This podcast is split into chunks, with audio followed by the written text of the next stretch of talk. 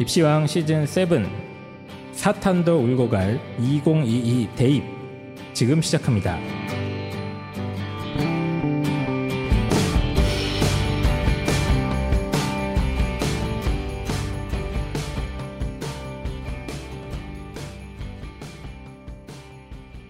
반갑습니다. 펜타클입니다.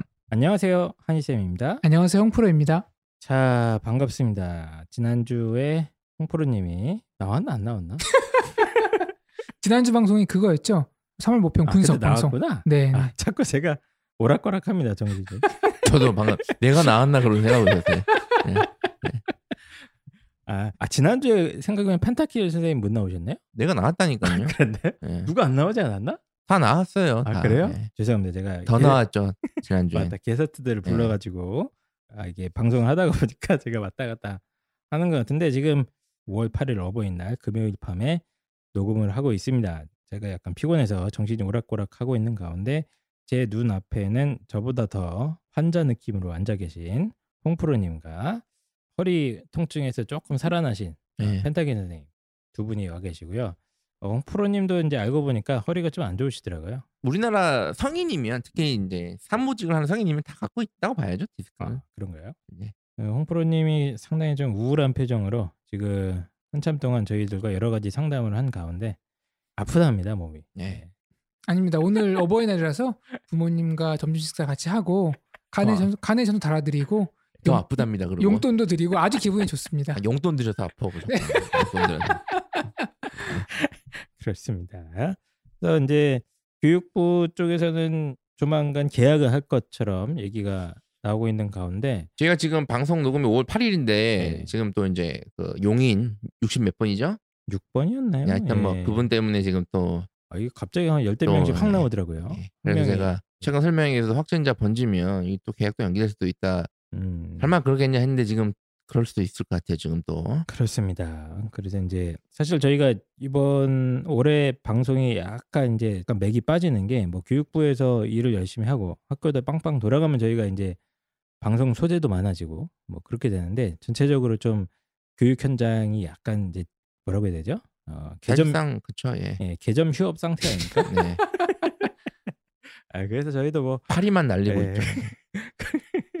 아, 그래서 이제 방송이 약간은 약간 루즈해지는 그런 느낌인 것 같아요. 뭐 3월 모평도 막 4월 24일 보고 나서 분석하려니까 뭐그 사람도 음, 없고 예, 사실. 할 맛도 없고 막 그러더라고요. 뭐- 이럴 무설- 줄 알고 202 대입을 그냥 딱 그렇게 그냥 예. 정신 차리라는 네. 느낌으로 어, 예, 열심히 일해라고 우리 보고. 그렇습니다. 자, 그래서 오늘 이제 방송은 2022 아마 많은 분들이 그거 이제 특히 지금 고2 부모님들은 많이 기대하고 있을 거예요. 저희 방송을. 네, 2022년도니까 내년도 입시의 어떤 청사진 예. 계획안이 지난주에 발표가 됐습니다. 저는 이게 제가 이제 뭐 설명회나 이럴 때서도 2022 대입이 좀 기대된다 이런 얘기를 아, 제가 많이? 했거든요. 왜요? 개인적으로 기대가 돼요. 그러니까 2023 대입이 어떤 증검달인데 대학들이 이제 어떻게 이 교육부를 받아들이냐의 음, 어떤 방향이 될 20 대입이기 때문에 그렇죠. 기대가 된다라고 제가 얘기를 했는데 지금 기대 이상이고요. 그리고 지금 고2뿐만 아니라 고1 그리고 그 밑에 중학교 부모님들도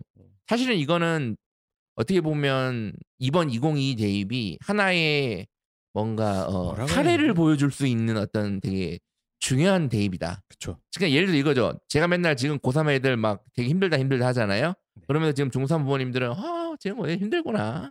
그게 내가 될 수도 있다.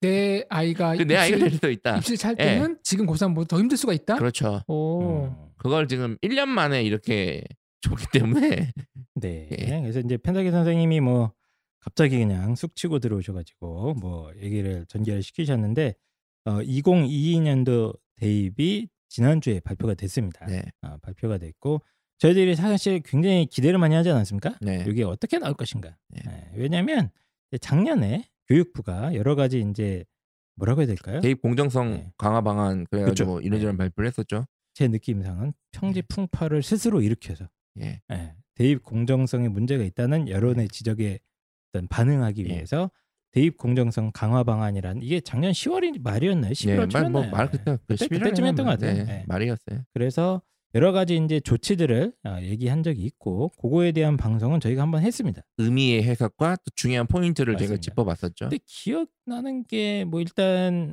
어, 수능을 16개 대학을 정확하게 선정을 네, 해서 찍어 찝었죠. 콕 그렇죠. 집었죠. 찍어서 40%까지 늘려라. 네.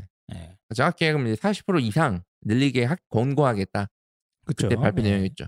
40%까지 늘려라. 아, 요게 첫 번째. 40% 이상이죠. 정확히 40% 이상 권고가 정확히 40%까지가 아니라 네. 정확히 얘기하면 그리고 이제 뭐 논술 특기자는 없애라. 없애라. 그러니까 이게 이제 표면적이었고 저희가 그때 방송에서 나름대로 의미 있게 짚었던 건 두 가지였죠. 그거 말고 블라인드 평가 도입과 그렇죠. 그리고 교과 전형 이 이제 의무적으로 도입이 된다. 요게 설치해라. 두 가지를 짚었었죠. 저희가. 맞습니다. 예. 예. 그래서 수능을 40% 이상 확대를 권고하면서 논술과 특기자를 없애라. 예. 예. 그런 권고 사항이 있었고 교과를 좀 늘리고 예. 블라인드 평가는 당장 올해부터 도입하겠다. 뭐 네. 이런 이야기들을 해놨기 때문에 이제 그 이야기가 어떻게 대학들이 받아들였는지 받아들였는지를 알 수 있죠. 그러니까 제가 그때 분명히 기억나는 게 교육부에서 이 제갈량급 책사가 나름대로 음. 머리를 굴린 방향이다라고 제가 그때 충분히 말씀드렸거든요. 근데 네. 이거를 나름대로 교육부에서 딱 작전을 짰는데 이 대학들이 이제 어떤 식으로 받아들였는지가 이제 맞습니다. 보고 깜짝 놀랐습니다. 네. 이렇게 해석을 했구나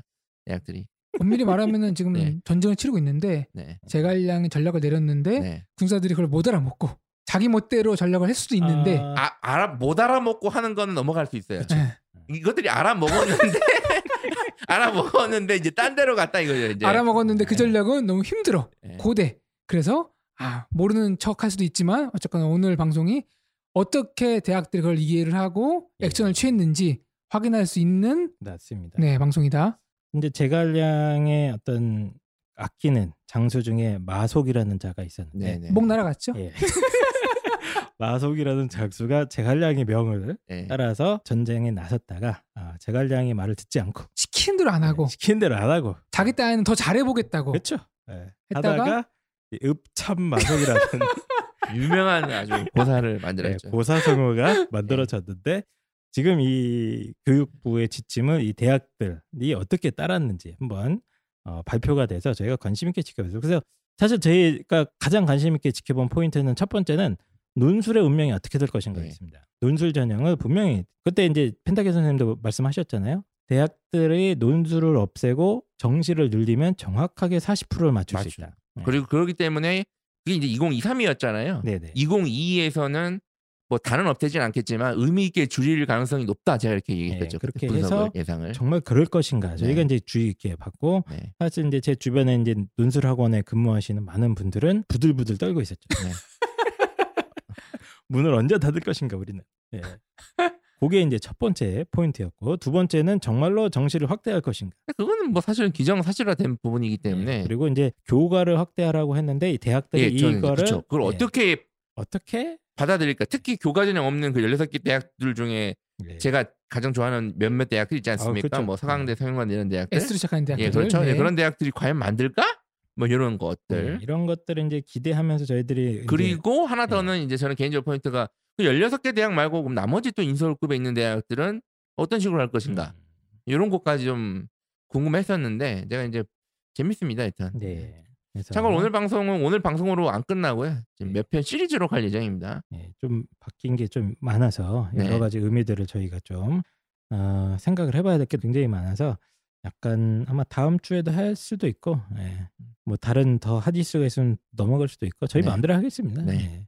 그리고 자꾸 댓글란에 어, 뭐 이렇게 웃음이 많다, 네. 어, 왜 이렇게 진중하지 못하냐 네. 이런 이제 이야기들이 가끔 댓글을 남겨주시는 분들이 있는데 네, 저희가 그런 방송이에요. 네, 저희가 그게- 다시 한번 진중한 방송이 아닙니다. 제가 죄송하지만 저희가 어, 이 방송의 원래 취지는 예. 이제 고급 입시 정보를 나누자 네. 이런 취지로 약 7년 전에 시작은 했어요. 네. 예.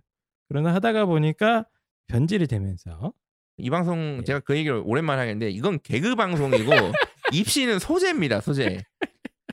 그래서 어, 그렇게 변질이 됐다. 예. 네. 그렇게 좀 다시 한번 강조를 드립니다. 저희가 어, 입시 정보를 전달하는 교양 방송과는 상당히 거리가 있다. 네. 예, 그리고 본 방송에 나오는 여러 가지 이야기들은 참고만 하셔라. 네. 그리고 저희를 그냥 시정 잡배들로 이렇게 받아들이시면 편할 것 같아요. 예. 편하게 생각하세요. 네, 그냥 예. 그렇습니다. 너무 기대가 크시니까. 예. 예. 자 그래서 2022 대학 입시 어, 어떻게 변했는지 를 2023과 비교해서 2023이요?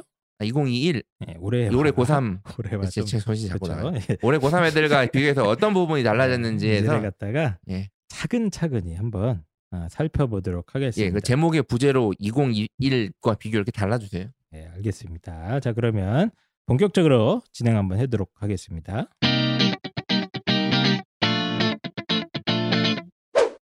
우리 항상 그런 얘기 하잖아. 등록금 값하는 대학 다니고 싶다고.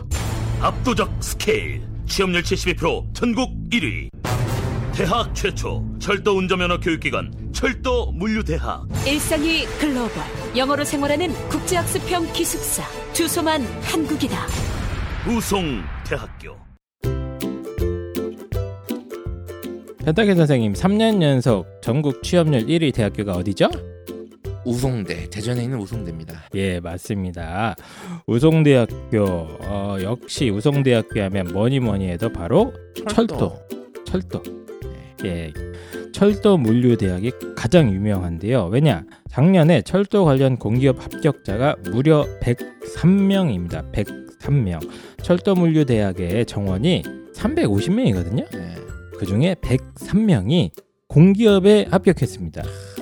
이거는 어, 그 우리나라 어느 대학 어느 학과를 가도 3분의 1이 공기업 네. 가는 학과는 없어요. 불가능하죠. 불가능합니다. 예, 전국 유일의 어, 대학이 바로 우송대학교의 철도 물류 대학이고요. 제가 봤는데 문과 애들도 갈 수 있어요 여기. 네. 예, 문과 이과 다 갈 수가 있고 꼭 철도 운전 관련 과가 아니어도 어느 과를 가든지 간에 다 복수 전공하고 해서 음. 공기업을 가더라.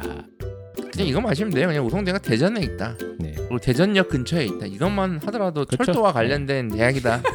아, 충분히 알 수 있지 않습니까? 왜냐면 그, 그 철도공사입니까? 그 거기 코레일. 있지 않나요? 예, 네, 대전에 코레일. 본사가 있어. 맞습니다. 원래 대전이 대, 대한민국 철도의 중심지입니다. 허브죠, 허브. 예, 예, 예. 예.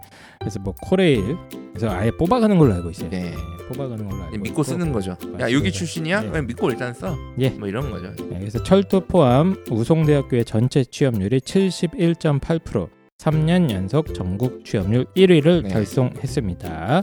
그럼에도 불구하고 우송대 합격생들의 성적 커트라인이 보통 4등급대 아이들이 상당히 많아요. 네. 네, 그럼에도 불구하고 이 정도 아웃풋을 자랑하는 건 정말 대단하다. 아, 이 외에도 뭐 보건대학교나 이런 데도 80% 이상 취업률을 보이는데 이게 다 왜 그러냐면 우송대학교가 어, 제가 기억하기로는 총장님이 외국분이래요. 네.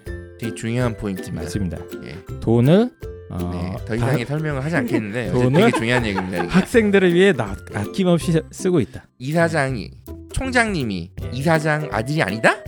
예, 외국인이다? 예, 그것만 하더라도 충분한 설명이 됩니다. 예. 음. 완벽한 교육 환경을 갖추기 위해서 노력하기 때문에 이런 결과가 있는 것이 아닌가. 그리고 각종 해외 취업과 관련된 제도들은 진짜 우리나라 최고 수준이다. 이렇게 정리할 수 있겠습니다. 아, 점점 입시철이 다, 다가오고 있는데 우송대학교 많은 사랑 부탁드리고요. 꼭 우송대학교 홈페이지 한 번씩 찾아가 보셔서 나한테 맞는 학과가 어디인지 한번 찾아보시면 좋을 것 같습니다. 그럼 우송대학교 많은 사랑 부탁드립니다.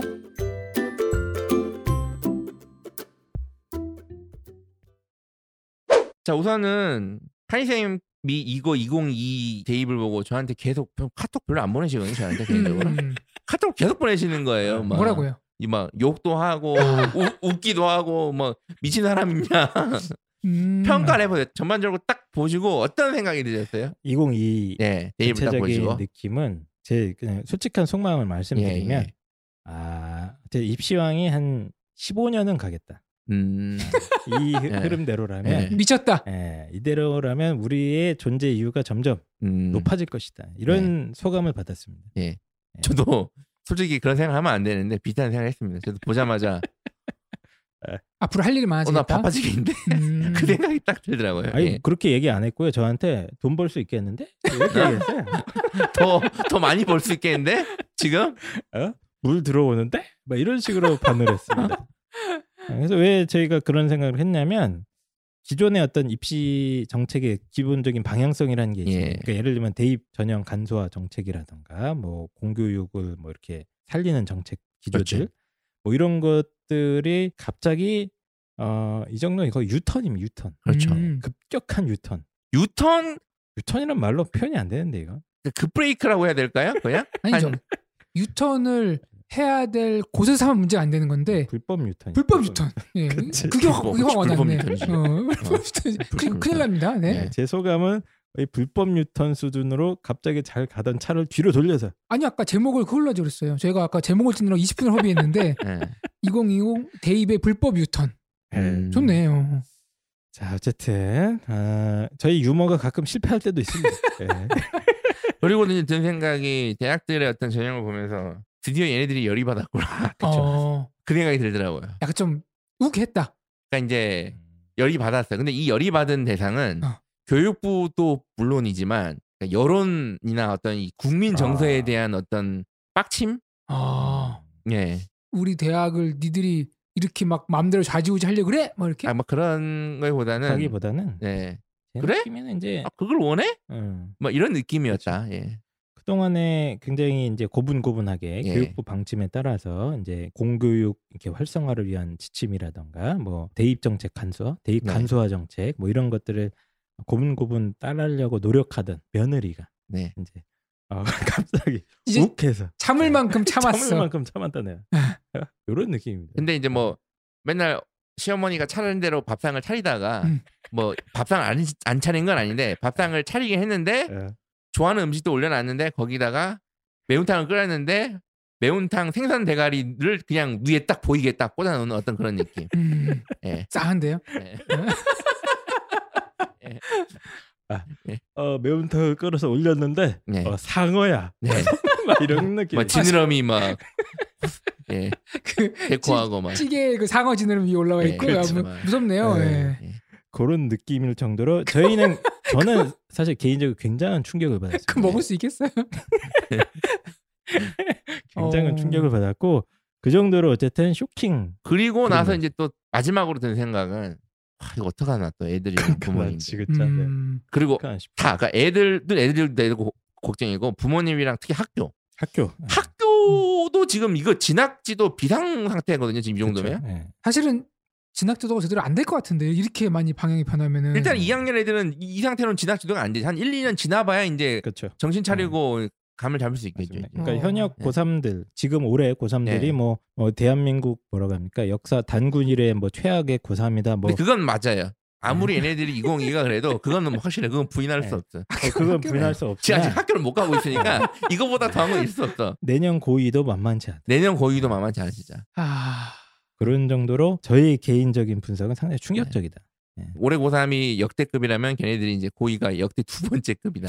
거의 지금. 아, 그, 그러면 올해랑 예. 내년이랑 쌍둥이 키우는 부모님은 이거 무슨 그죠? 그렇죠. 이건 정부 상대로 소송해도 되는. 예.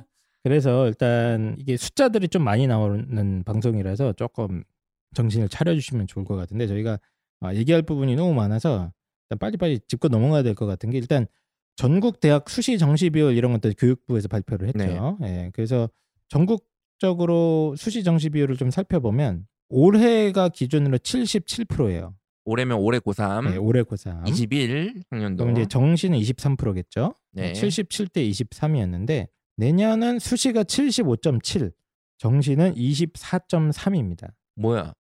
정신 뭐? 늘린다더니 개뿔 하나도 안 늘었네? 음. 이게 뭐냐는 얘기야. 얼핏 보면은 어, 별로 변한 게 없어 보여요. 바뀌었다는데 뭐, 뭐 없는데? 늘렸다며. 근데 왜 이래? 그렇게 보이긴 합니다만 세부적으로 뜯어보기 시작하면 상당한 변화가 감지가 네. 됩니다. 근데 이거는 이제 전국에 있는 모든 대학의 수시 정시 뭐지 비율이고 네. 계속 말씀드렸지만 이제 주요 16개의 대학을 타겟으로 공정성 방안이 이제 네. 발표가 됐기 때문에 이제, 이제 아이들이 주로 가고 싶은 대학이 서울에 몰려 있지 않습니까? 네. 그래서 그거를 좀 이제 우리가 확대해서 볼 필요가 있습니다. 네, 이게 겉으로만 봐서는 뭐 큰 변화 없네 이거예요. 예. 네. 겉으로는 별 차이는 없어 보이던데 이게 전형별로 또 살펴보면 조금 차이가 벌어지긴 합니다. 올해죠 학생부 교과 전형과 내년의 학생부 교과 전형 차이를 보면은 퍼센테이지는 별 차이가 없어 보여요. 뭐 42.3에서 42.9로 0.6% 차인데 네, 증가하는 인원만 치면 1,582명이 네, 증가를 증가했다. 합니다. 1,582명. 예, 근데 이게 엄청난 숫자입니다. 예. 이걸 또 뜯어봐야 돼요. 그렇죠. 네. 이 숫자를 한번 기억을 해주시고 네. 학생부 종합 전형은 올해 대비 그러니까 내년에 6,580명이 감소를 하고요. 논술은 올해 대비 내년에 93명만 감소합니다. 93명. 그리고 실기 특기자 전형은 4명 감소하고요. 그래서 수시에서 총 4,996명이 감소를 합니다. 그래서 교과에서 1,500이 늘어나고 학종에서 6,500 정도가 감소해서 이것도 빼고 하면 대충 5,000명이 빠집니다. 그리고 이 숫자만큼 정시가 늘어났어요. 네. 5,200명 정도. 이게 이제 전국적인 수치입니다. 전국적인 수치. 이게 문제는 뭐냐면 이 전국적인 수치에서 늘어나고 줄어든 비율이 거의 대부분 주요 한 15개 대학에서 이게 그 대학의. 변화된 수치가 지금 반영된 겁니다. 이 말은 오. 뭐냐면 16개 대학 제외하고 나머지 대학들은 또 변화가 없다는 얘기예요. 없진 않는데 이제 변화폭이 좀 적죠. 예, 뭐 예. 어. 거의 뭐 뭐 미미한 정도다. 네. 네. 그래서 이게 주요 15개 대학 수시 정시 비율만 비교한 자료가 있습니다. 어, 여기서 주요 15개 대학 제가 그냥 읽어 드릴게요. 서울대, 연세대, 고려대, 성대, 한양대, 서강대, 중대, 이화여대, 경희대, 서울시립대, 하- 외대, 한국외대, 건국대, 동국대, 숙대, 뭐 인하대 뭐 이 정도까지 15개 대학만 했을 때 학생부 교과 전형만 한번 얘기를 해볼게요. 학생부 교과 전형이 올해 3,937명인데 내년에 5,500명으로 늘어나서 1,654명이 늘어납니다. 1,654명이 늘어났는데 이게 어떤 숫자냐면 전국 대학에서 학생부 교과 전형 증감치가 1,500명이에요. 1,580명. 그렇죠. 근데 15개 대학에서 1,654명이 늘어났어요. 네. 사실상 얘네가 다 늘렸다는 얘기죠. 그렇죠. 전국 대학의 증가치를 주위 15개 대학에서 다 가져갔다는 얘기입니다. 그러니까 증가라기보다는 신설이라는 표현이 맞아요. 사실은 이 정도면. 그렇죠. 네. 그리고 학생부 종합 전형은 올해 대비 내년에 약 3,989명, 대충 4,000명이 줄어듭니다. 예, 이 주요 15개 대학. 대학이. 예, 15개 대학에서 약 4,000명이 줄어들고요. 논술은 1,100명 정도가 줄어듭니다. 내년에. 그렇게 해서 수시에서 전체적으로 3,700 정도가 줄어들고 정시에서 3,960명이 늘어나서 이 주요 15개 대학에서 수능 위주로 뽑는 정시에서 3,900, 약 대충 한 4,000명이 늘어났다고 보시면 됩니다. 어, 좀 약간 날카로우신 분들은 아니 이 논술이 보통 이 주요 대학들이 논술을 하는데 음, 이 주요 대학들이 1000명이나 줄였는데 어떻게 전국에서는 93명밖에 안 줄었지? 예.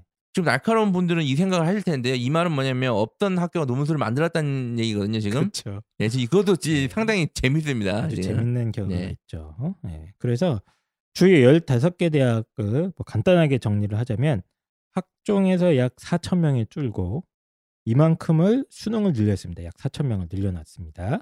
그리고 논술에서 약 100명 정도가 줄었고 그만큼 해서 학생부 교과가 한 1,600 정도가 늘어났어요. 그래서 학생부 교과는 대충 계산해 보면 약 전년 대비 한 40%가 늘어났다 보시면 됩니다. 이 15개 대학에서. 학종은 약 20%가 감소를 했어요. 전체 선발 인원이. 논술도 한 20% 정도가 줄었습니다. 그리고 수능은 작년 대비로 한 30% 정도의 어, 인원 상승치가 있는 그런 상태라고 보시면 됩니다. 그래서 주요 15개 대학을 쭉 보면은 전국 대학에서 증감치가 다 여기서 일어난 거예요. 대부분이. 그러니까 전국 대학에서 학종이 6,500이 줄었거든요.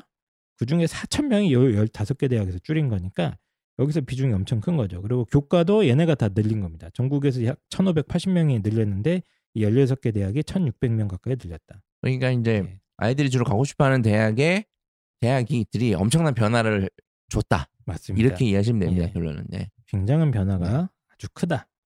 이렇게 이해하시면 될 것 같고 변화 양상이 너무 복잡하고 많아서 이걸 다 미괄식으로 저희가 결론을 나중에 얘기하면 많은 여러분들이 이제 방송을 끌 거예요. 네, 예, 예. 너무 복잡하고 재미가 없으니까. 네. 그래서 저희 또두 가지씩 방송 네, 아니겠습니까? 두 갈씩으로 가시죠. 두 갈씩으로. 그래서 몇 가지 특징들만 이제 큰 그림을 정리를 하도록 하겠습니다.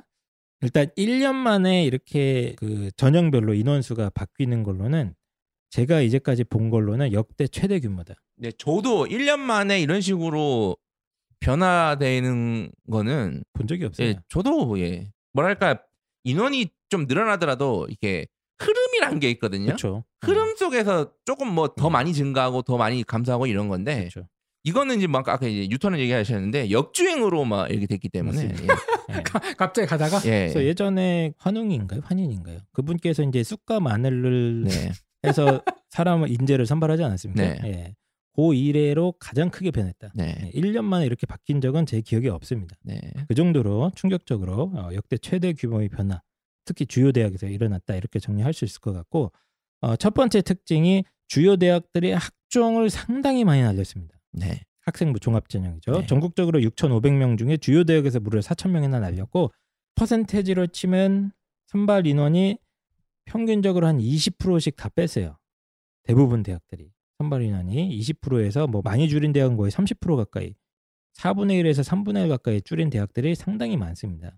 그러니까 예전에 뭐 학생부 종합 전형에 100명이 합격을 했다면 내년부터는 80명까지밖에 못 가는 거죠. 그럼 밑에 있던 한 20명 아이들이 떨어지게 됩니다. 예년 같으면 갔을 아이들이 그 정도로 선발 인원에 상당한 변화가 있다. 학생부 종합 전형이 대폭 저는 이 정도면 대폭 삭감이라고 봅니다. 대폭 사감이죠 사실 이 정도면 대폭이죠 대폭. 그리고 주요 대학들 15개 대학에서 학생부 교과 전형이 엄청 늘어났습니다. 네. 전국적으로 1,500명 이상 증가를 했는데 주요 대학에서만 무려 1,600명이 늘어났고 전년 대비로 치면 약 1.4배 정도. 1,500명이면 학교가 학교가 늘어난 거죠. 그렇죠. 예. 학교가 하나가 아니라 한 전형이 이렇게 늘어났으니까 네, 네. 거의 학교가 한 세네 개가 신설이 된 걸로. 맞습니다. 학생부 교과 전형이 거의 신설한 학교들이 엄청 많아요 지금. 음, 상당히 이 상대적인 의미 사실 사실 이거 의미 있지. 그렇죠. 예. 특히 네. 이제 일반고가 유리한 게 이제 교과 전형인데 그리고 정시가 어, 늘긴 네. 늘었습니다. 네. 정시는 전국적으로 5,200명 증가했는데 특히 주요 대학에서 4,000명이나 늘렸으니까 늘렸다. 역시 이 주요 대학들이 흐름을 주도했다. 네. 전년 대비로 약 30% 정도 어, 선발 인원이 증가했다. 주요 대학들에서 아, 이렇게 큰 정리를 할 수 있을 것 같고 또 한 가지 흐름은 학교장 추천 전형이 엄청나게 늘어났습니다. 네. 시험만 생각하면 불안하고 걱정되고 학원에 과외까지 하는데 왜 성적은 안 오르지? 뭐가 문제일까? 이런 고민 많으시죠? 족보닷컴 알고 계신가요? 족보닷컴은 전국 3천여 개 학교 시험 문제를 분석하여 과목별, 지역별, 학교별, 출판사별 시험 대비 문제를 제공하는 내신 시험 대비 필수 참고서 역할을 합니다. 문제집이나 참고서와는 달리 전년도 기출시험을 통해 실전 감각을 키울 수 있고 시험 출제 패턴을 파악한 예상 문제를 제공하기 때문에 높은 적중률을 자랑합니다. 공부 좀 한다는 친구들 사이에서는 이미 유명하죠. 기출 문제뿐만 아니라 기초를 다지는 요점 정리부터 우리 학교 예상 문제까지 제공한다니 족보닷컴이 성적 향상에 분명히 도움이 되겠네요. 좀 더 효과적으로 알차게 시험 준비를 원한다면 족보닷컴을 이용해 보세요. 시험에는 역시 족보닷컴이 답이다.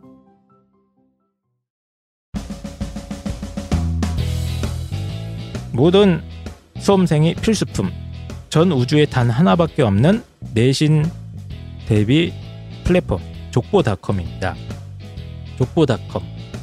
정말 예전에는 단순히 기출 문제만 모아놓은 것 아니냐.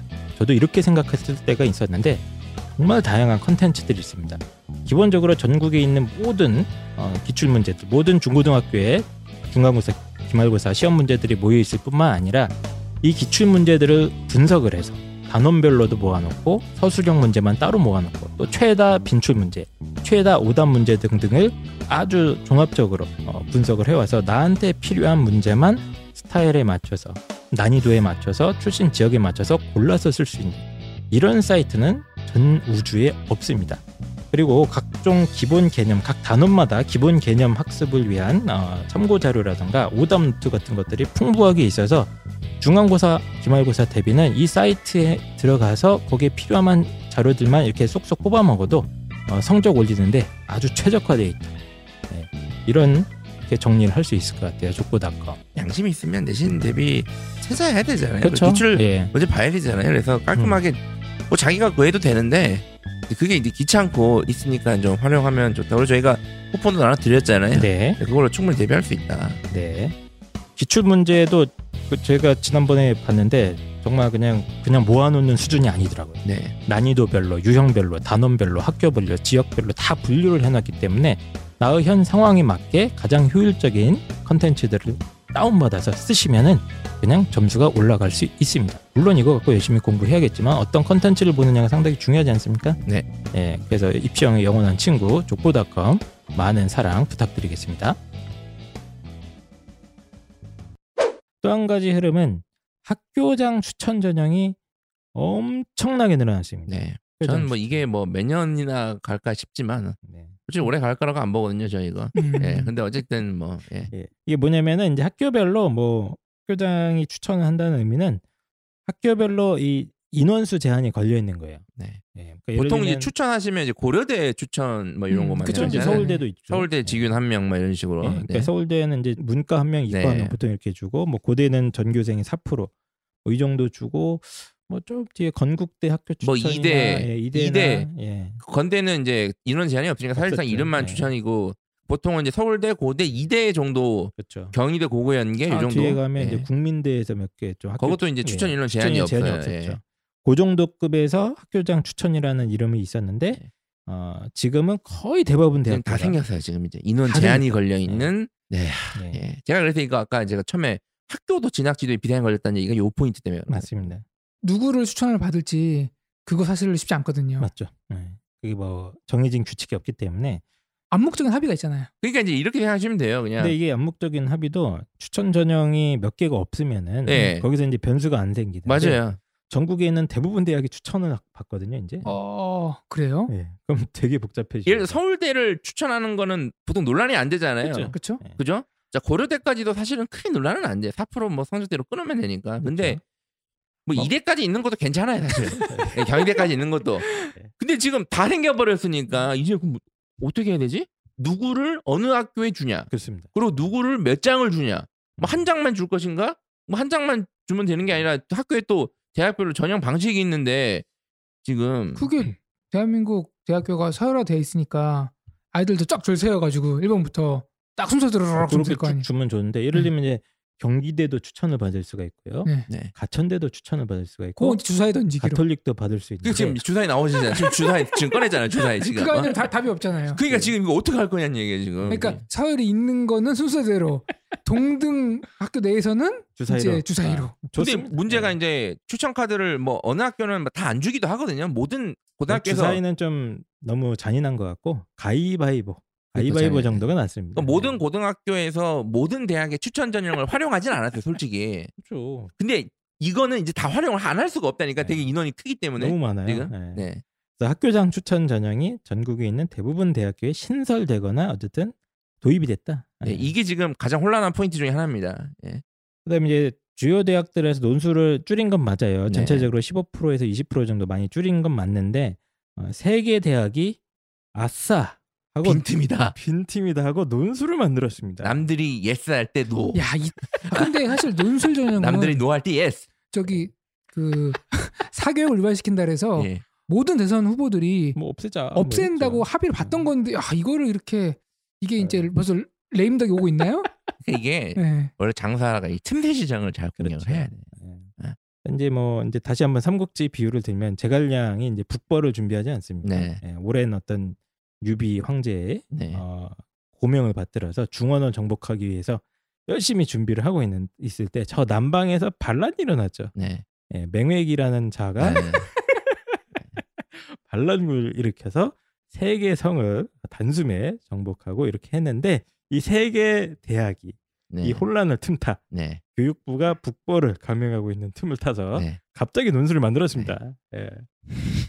그래서 이 그 어, 대학들이 맹획이라는 얘기죠. 그 맹획이 네. 맹획 예. 제갈량한테 일곱 번 잡혔다가 일곱 번 풀어준 그, 그, 그 사람 맞나요? 맞습니다. 아 맞아요. 네, 네. 어, 그래서 이 반란을 주도한 이 반란군의 어, 반란 대학의 선봉에 이름을 누가 서 어, 있냐? 선봉은 가천대입니다. 아, 야 그 대학 같은 대 예전 예전부터 약간 좀 틈새를 잘 비집고 들어갔어. 가천대에 분명히 천재가 있다. 네. 아. 아, 요거는 천재가 있다. 저희 입학처 관계자들이 저희 항상 칭찬하지 않았습니까? 가천대 예, 분석하면서 여기는 누군가 있다. 이렇게 잘 만들 수가 없다. 이런 얘기를 했는데 이번에 논술을 싹 들어왔어요.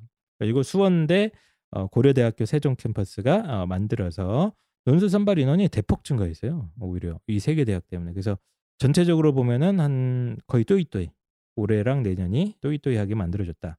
그래서 논술 선발 인원 전체는 큰 변동은 없습니다. 주요 대학은 줄었지만 세 개 대학이 만들었으니까. 그리고 이제 드디어 어학 특기자나 과학 특기자는 이제 거의 소멸하는 네, 지금. 사실은 뭐 올해도 거의 뭐 의미가 없는 좀 때문에 상징적으로 한양대 어특이 이제 드디어 날아갑니다. 네. 음. 네, 한양대 어학 특기자라고 뭐 에세이 본- 쓰는 거 네, 있었어요. 그러니까 순수한 어학 특기자로서의 어쨌든 마지막 그렇죠. 이게 전형이었지 사실은. 상당히 또 추억이 서려 있는. 그렇죠. 그냥 다 뭐뭐 내신 다 필요 없고 영어로 승부하자 아, 아, 이런 시- 전형인데 그 MB 정권 때 어떤 네. 추억이 담겨 있던 전형이었는데 이제 사라졌죠. 사실 네. 이제 사실은 이제 특기자 전형은 이제 없다. 네, 사실상 맞습니다. 어학 특 기자, 과학 특기자는 이제 거의 소멸하는 분위기다. 네. 이렇게 어, 생각하시면 될 것 같습니다.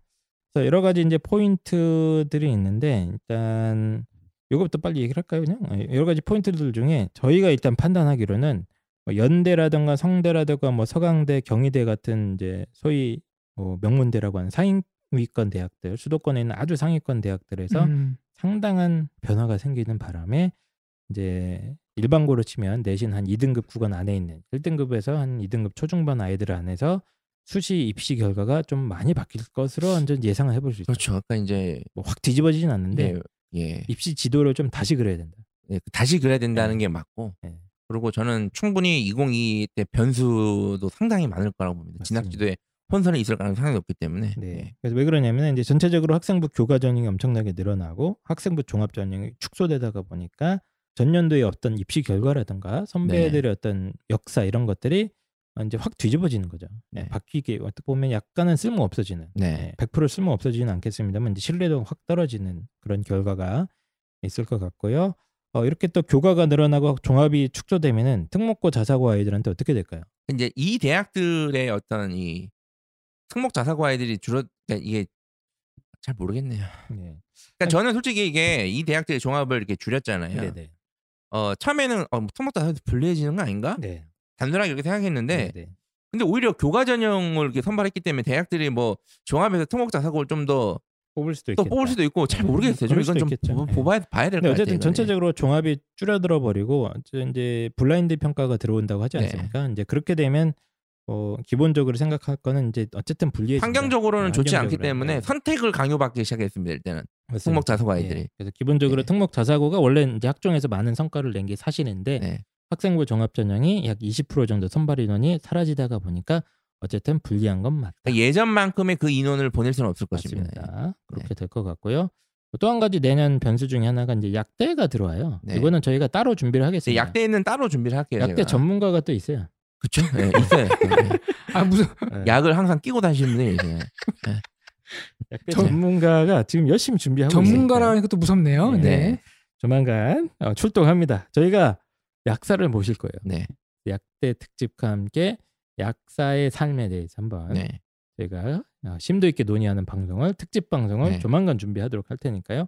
어쨌든 약대가 들어와 버리면 약대 선발 인원이 다 합치면 900명이나 돼요. 꽤 됩니다. 이게 이제 자연계 입시에서 그쵸. 상당히 중요한 요소거든요. 그러니까 예. 이 정도 인원이면은 보통 한 내신 1등급 중후반 구간이나 이쪽에서는 상당히 좀 이쪽으로 쏠릴 아이들이 네, 있거든요. 그러니까 예를 뭐 들면은 중반 힘들고 중반. 음, 음, 우리 아이가 중앙대 정도의 학생부 교과로 갈 수 있을 것 같아. 음. 뭐 간호학과나 이런 데 쓰면 갈 수 있을 것 같은데 어 딱 보니까 충북대 혹은 이제 전남대 이런 데 약대가 있거든요. 그렇죠? 그럼 이제 중앙대 교과로 뭐 간호학과를 보낼 것이냐 아니면 지방 거점 국립대에 약대를 보낼 것이냐.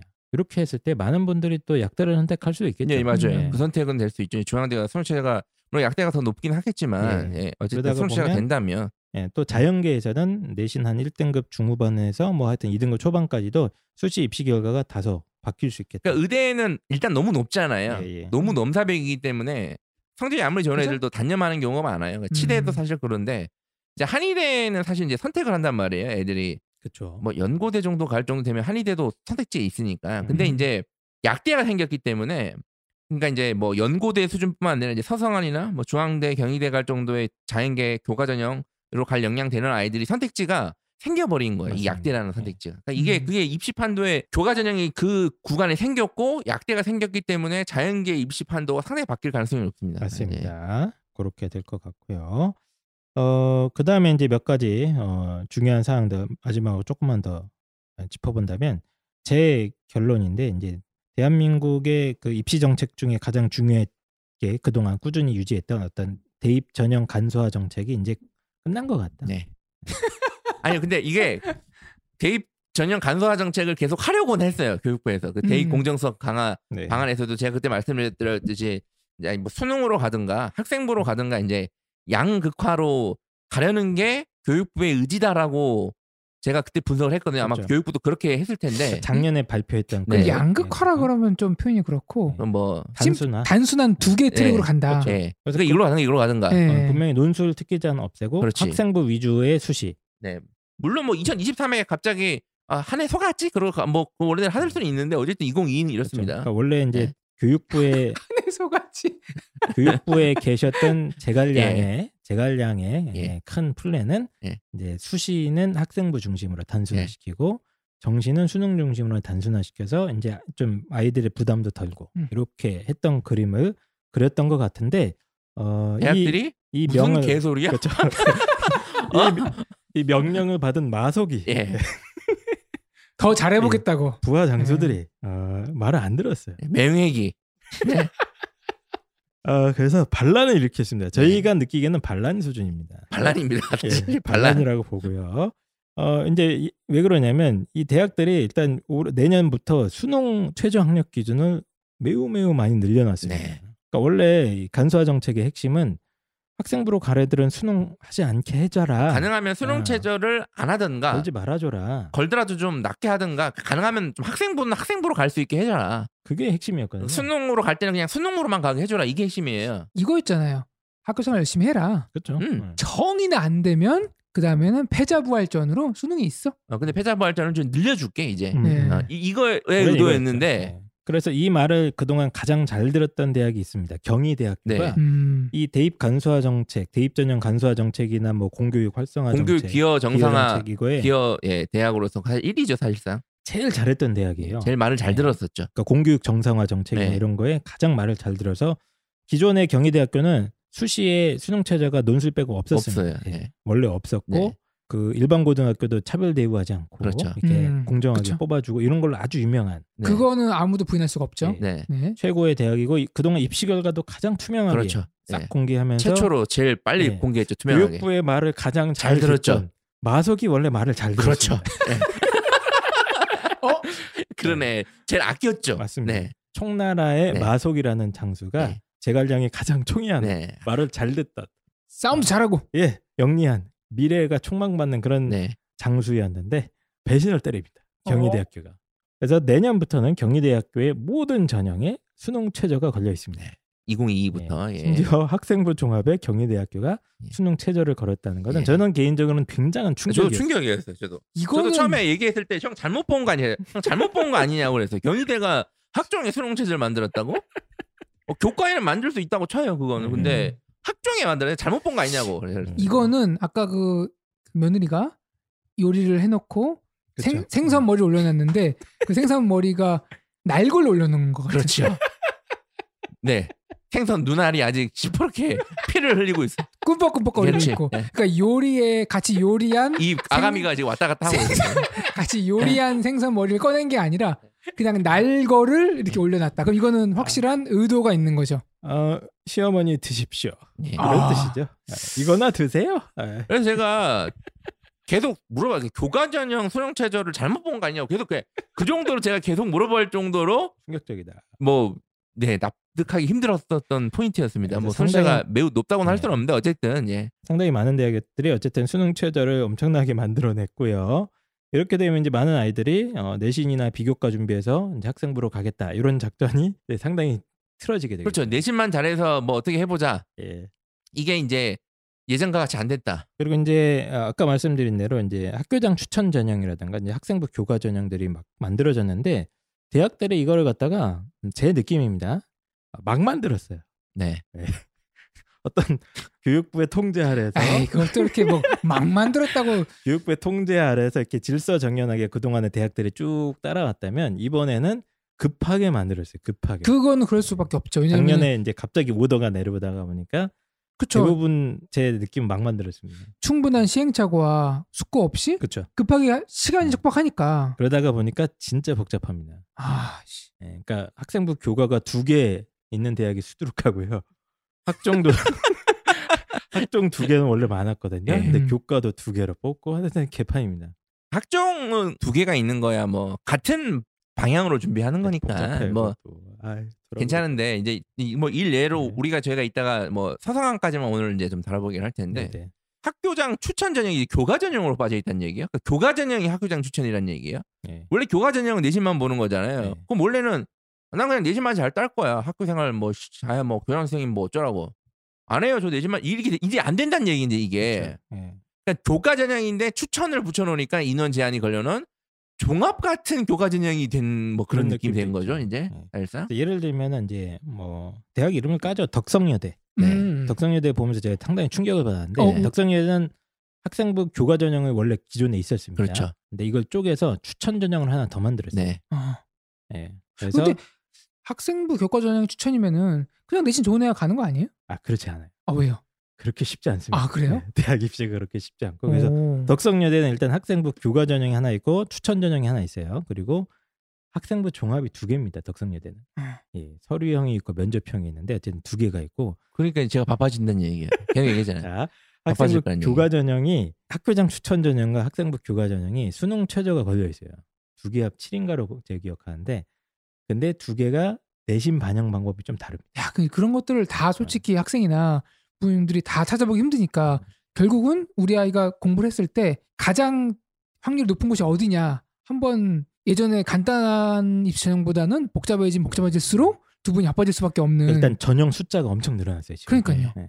제 체감은 1.5배 이상이에요. 그러니까 이제 어, 이게 진짜 복잡한 게 이제 학교도 진학 지도지만 부모님들도 추천 전형을 어느 거를 봤냐 이거예요. 이거를 네. 특히 상위권은 괜찮아요. 뭐 서울대 고는 뭐 계속 그렇게 줄겠지. 어? 음, 연고도 이게 주길 거야. 근데 중위권 2등급에 중후반 3등급 초반 부터. 애들이 많잖아요. 숫자로 사실 치면. 사실 많죠. 예, 굿자 애들이. 그 엄청 이- 많아요. 그러니까 네. 이제 한이샘이 2.5, 홍프로가 2.7. 음. 사실은 덕성여대 정도 되면 2.7 줘도 되거든. 사실은. 그렇죠. 네. 네. 이게 이제 복잡해진 거예요. 지금 이게. 역순한테 무시하는 아, 거예요. 무시하는 게 아니라. 네. 아, 기존 입시 결과가 네. 그 정도인데 네. 고등학교 입장에서 그걸 뿌려줘야 되는데 뭐뭐 예를 들면 상명대학교 고교 추천 전형이 학교별 10명 추천이고요. 가톨릭 대학교는 학교별 15명 추천이고 어, 경기대는 학교별 20명 추천입니다. 교과 전형이. 추천 전형이에요. 예, 추천 전형들 이제 교과 형태로 뽑는 네. 전형들인데 수능 최저도 다 두 개 합 7에서 6으로 비슷비슷해요. 그러니까 교과 전형인데 추천 전형이 네. 20명이다. 예를 들어 경기대가 20명이다 그러면 예. 그 어떻게 이거, 이거 누가 상명대 누가 누구 주냐 이거? 상명대 가톨릭대 경기대가 야, 이거 누구죠? 비슷해요. 예. 입결도 거의 비슷한데 10명, 15명, 20명이 많아 보이지만 또 적어요. 이게. 네. 그 이게- 학교에서 이 정도 등급대가 꽤 많거든요. 그러니까 이거 어떻게 야 그냥 똑같이 야 똑같이 이게 경기대 중에 음. 카톨릭대 주고 상명대도 줘 어차피 내신 비슷한 애들 아니야? 이게 간단하게 접근할 수 있는 문제 아니라니까요. 이게. 아 이게 굉장히. 왜냐하면 그렇게 가면 간단하겠지만 그렇게 해버리면 중복 합격되고 고등학교는 합격자를 많이 배출해야 되잖아요. 또 음. 아이들도 선호가 있을 텐데 그쵸? 그러니까 이게 어쨌든 지금 저희도 사실 이게 정확히 지금 파악이 분석이 제일 어떻게 될지 감이 네. 명확하게 오진 않거든요. 저희도. 네. 저희 잘 몰라요. 예.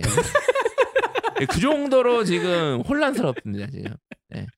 그래서 이런 식으로 추천 제도가 어마어마하게 복잡해지고 일단 기본적으로 전형의 숫자가 많아지면 이 수요자, 그러니까 학생과 학부모 입장에서는 진학 지도 하는 입장에서는 지옥입니다. 이게 선택이 많아 여지가 많아지잖아요. 그럼 진짜 힘든 거예요. 사실은 선택지가 많으면 더 좋을 것 같은데 아, 얼핏 생각하기에는 와 우리가 선택할 게 아니에요. 많네 지옥이 펼쳐집니다. 중국집 가면 네. 짜장면 딱 하나 있잖아 식당에 네. 하나만 있는 게 속이 편합니까? 여러 개 있는 게 속이 더 편합니까? 나는 앉자마자 네. 그냥 원 메뉴 나, 나오는 거 있잖아요 예, 예. 그게 제일 깔끔해 먹어도- 메뉴를 딱 펼쳤는데 간짜장, 삼선짜장, 뭐 사천짜장만 5천 짜장, 6천 짜장. 그러면은 뭐, 예.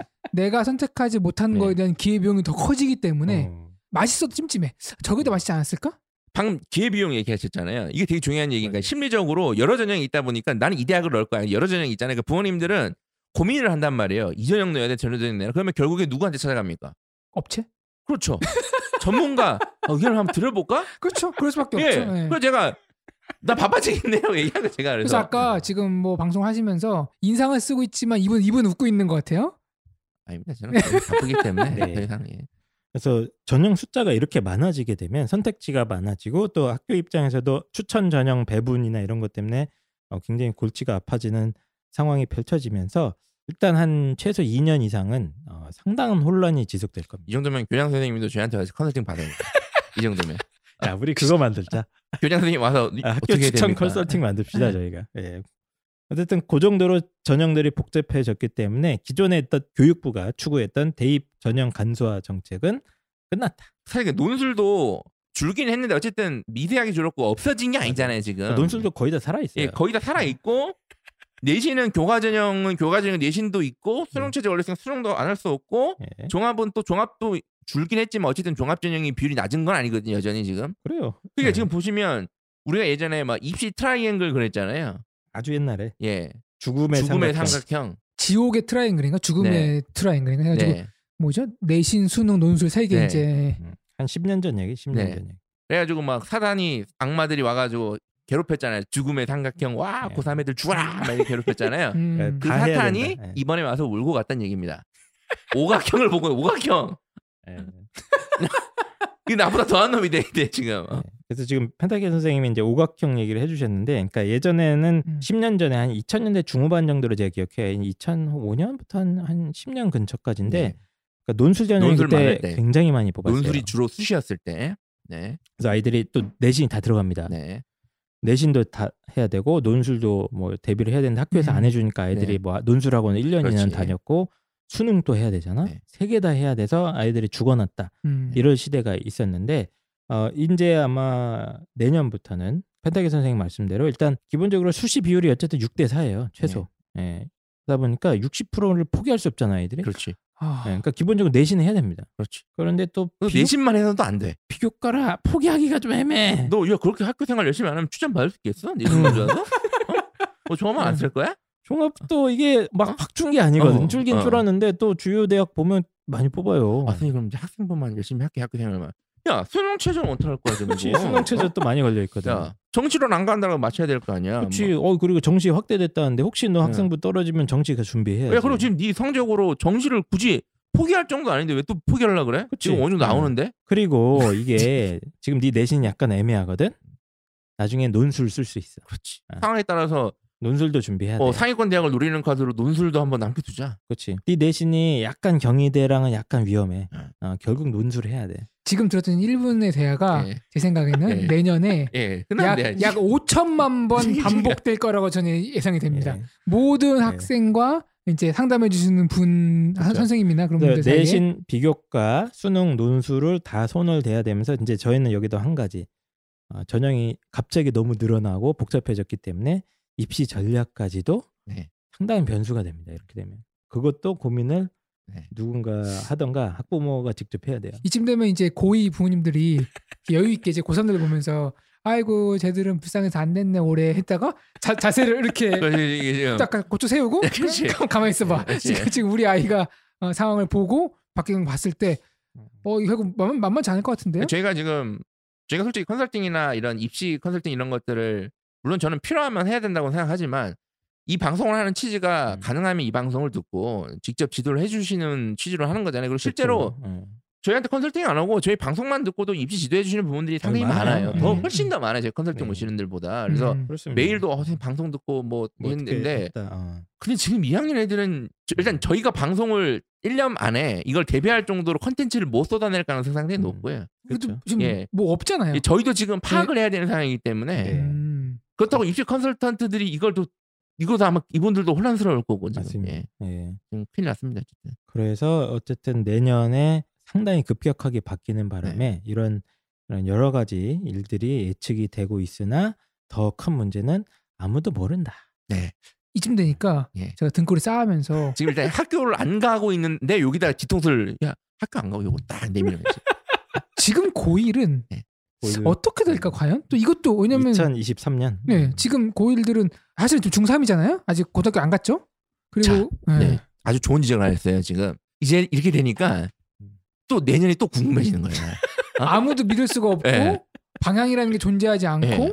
그러면은 이게 뭔가 마음속 제가 좀 학부모님을 대랑 그 감정이 해보니까 마음속에서 분노만 커져. 그렇지. 음. 분노가 올라요. 지금 확실한 거는 2022의 같은 방식이 오래 갈 것 같진 않아요. 예, 저는 되게 오래 갈 것 같아요. 기껏해야 1, 2년 안에 다 없어질 가능성도 참 충분히 있다고 보거든요. 더 분노가 더 커지고 있어요. 이 전형 자체가. 그럼 또 바뀌잖아. 그리고 또 바뀌어야 되나? 그러니까 지금 만약에 이걸 이렇게 해놨잖아. 지금 교육부가 지금 코로나 때문에 지금 비상인데 네. 말 그대로 지금 뒤통수를 친 거잖아요. 대학들이 지금 사실상. 이제 다시 한번 비유를 들자면 제갈량이 네. 어, 코로나와 지금 전쟁을 벌이고 있는데 전쟁을 지금. 벌이고 있는데 네. 아, 이 뒤에서 네. 이분들이 뒤통수를 심하게 친 겁니다. 지금 이런 느낌입니다. 그래 어쨌든 교육부에서 이런 방향을 가만히 내둘 거라고 전 보진 않아요. 보지는 않으나 예, 예. 저는 이 남방의 반란이 예. 아, 성공할 오, 수도 있다. 오래될 수 있다. 아, 성공은 못하겠으나 네. 어, 제갈량이 맹액을 7년 동안 싸웠거든요. 예, 7번 잡고 놓아주고를 반복하면서 그 정도로 상당히 저항이 극심할 것이다. 이렇게 좀 일곱 예상을 번 하고 있습니다. 싸워서 일곱 번 잡혔으면 저항이 극심한 건 아니지 않습니까? 등신에 등신 그거. 고집을 안 꺾은 거죠. 안 꺾은 거죠. 예. 그러니까 내가 누가 봐도 틀렸는데 음. 본인이 인정을 안 하는 거죠. 음. 그거를 완벽히 설득하기 위해서 그만큼 시간이 오래 걸렸는데 그럼 이제 그럼 교육- 교육부에서 네. 참수라는 카드를 쓸수 있잖아요. 교육 부 네, 그거를 총장을 바로 야, 교육- 예산 끊어. 교육부도 참수. 대학교들이 진정으로 뭔가 교육부와 뜻을 같이 할 수 있게까지 예. 시간이 걸리지 않을까? 그래서 제가 2023년도 기대된다는 얘기를 하는 거예요. 저도 이제 그게 어떻게 될지. 모르겠어요. 이야. 예, 예. 그래서 다시 한번 좀 정리를 드리면 어쨌든 결론적으로 말씀드리면 작년에 교육부가 이 내렸던 그 간소 뭐라고 해야 합니까? 하여튼 대입 간소화 공정성, 정책. 예, 아, 공정성 공정성 강화 방안. 공정성 강화 방안. 그거에 어, 대학들이 저희 느낌상으로는 일종의 반란 수준이다 네. 이건. 이게 지금 네. 저희가 어떻게 보면 뭐 올해 내년 이렇게 비교해서 말씀드리는 부분인데 우리가 지금 간과하고 있는 게요.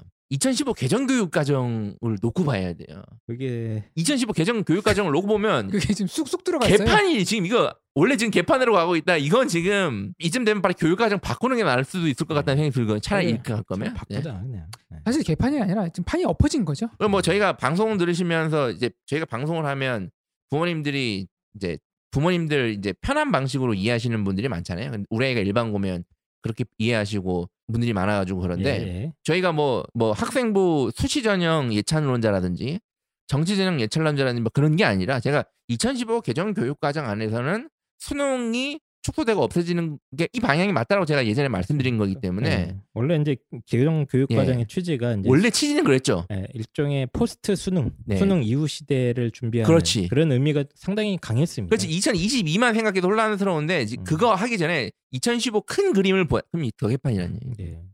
근데 이제 지금 그 기본 아주 예전에 저희 방송이 있으니까 한번 찾아보시면 네. 좋을 텐데 2015 개정 교육 과정과도 하나도 안 맞는 네. 2022 앞으로의 계획이 만들어졌고 저희가 우려하는 바는 이제 1년 만에 너무 많이 바뀌다가 보니까 그 기존의 어떤 입시 데이터나 이런 것들이 많이 또 쓸모가 없어질 거 될 것 같다. 예. 이거는 바뀌었다라기 말보다는 말 그대로 뭔가 발끈해 가지고 저는 그래서 제가 음. 아까 한쌤이랑 차 타고 오다 얘기한 게 지금 고2 애들은 자퇴도 음.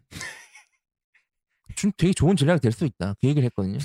어쨌든 아 진짜로? 네. 예, 진심으로. 진짜 진지하게? 제가 제가 자퇴하겠다는 애들 상담해서 하지 말라고 되게 전 자퇴를 기본적으로 좋아하지 않아요. 음. 근데 이 정도 되면 뭐 수능이 늘어났으니까 뭐 그것도 늘어났고. 이거 예. 오각형 경륜이 어? 네. 이거 어? 그래서 아이들의 학습 부담이나 뭐 여러 가지 부담은 확실히 늘어날 것 같고 대입 뭐 입시 지도에서도 혼선도 많이 커질 것 같고 이런 결론을 저희들끼리 내렸는데 청취자 여러분들은 쟤네들이 지금 무슨 소리를 하나 이럴 거예요. 왜냐하면 네. 구체적인 얘기를 지금 저희 안 네. 했잖아요. 네, 아, 그래서 몇몇 지금 네. 큰 데이터하고 몇몇 대학교들 샘플로 보니까 어 이거는 진짜 예상치 못했던 자, 그래서 각 구체적으로 음. 대학들이 어떤 선택을 내렸는지는 저희가 잠깐만 쉬었다가 네, 잠깐 쉬었다가 돌아오도록 하겠습니다. 그러면 2022 대입 전형 대학별 분석 곧 시작하도록 하겠습니다.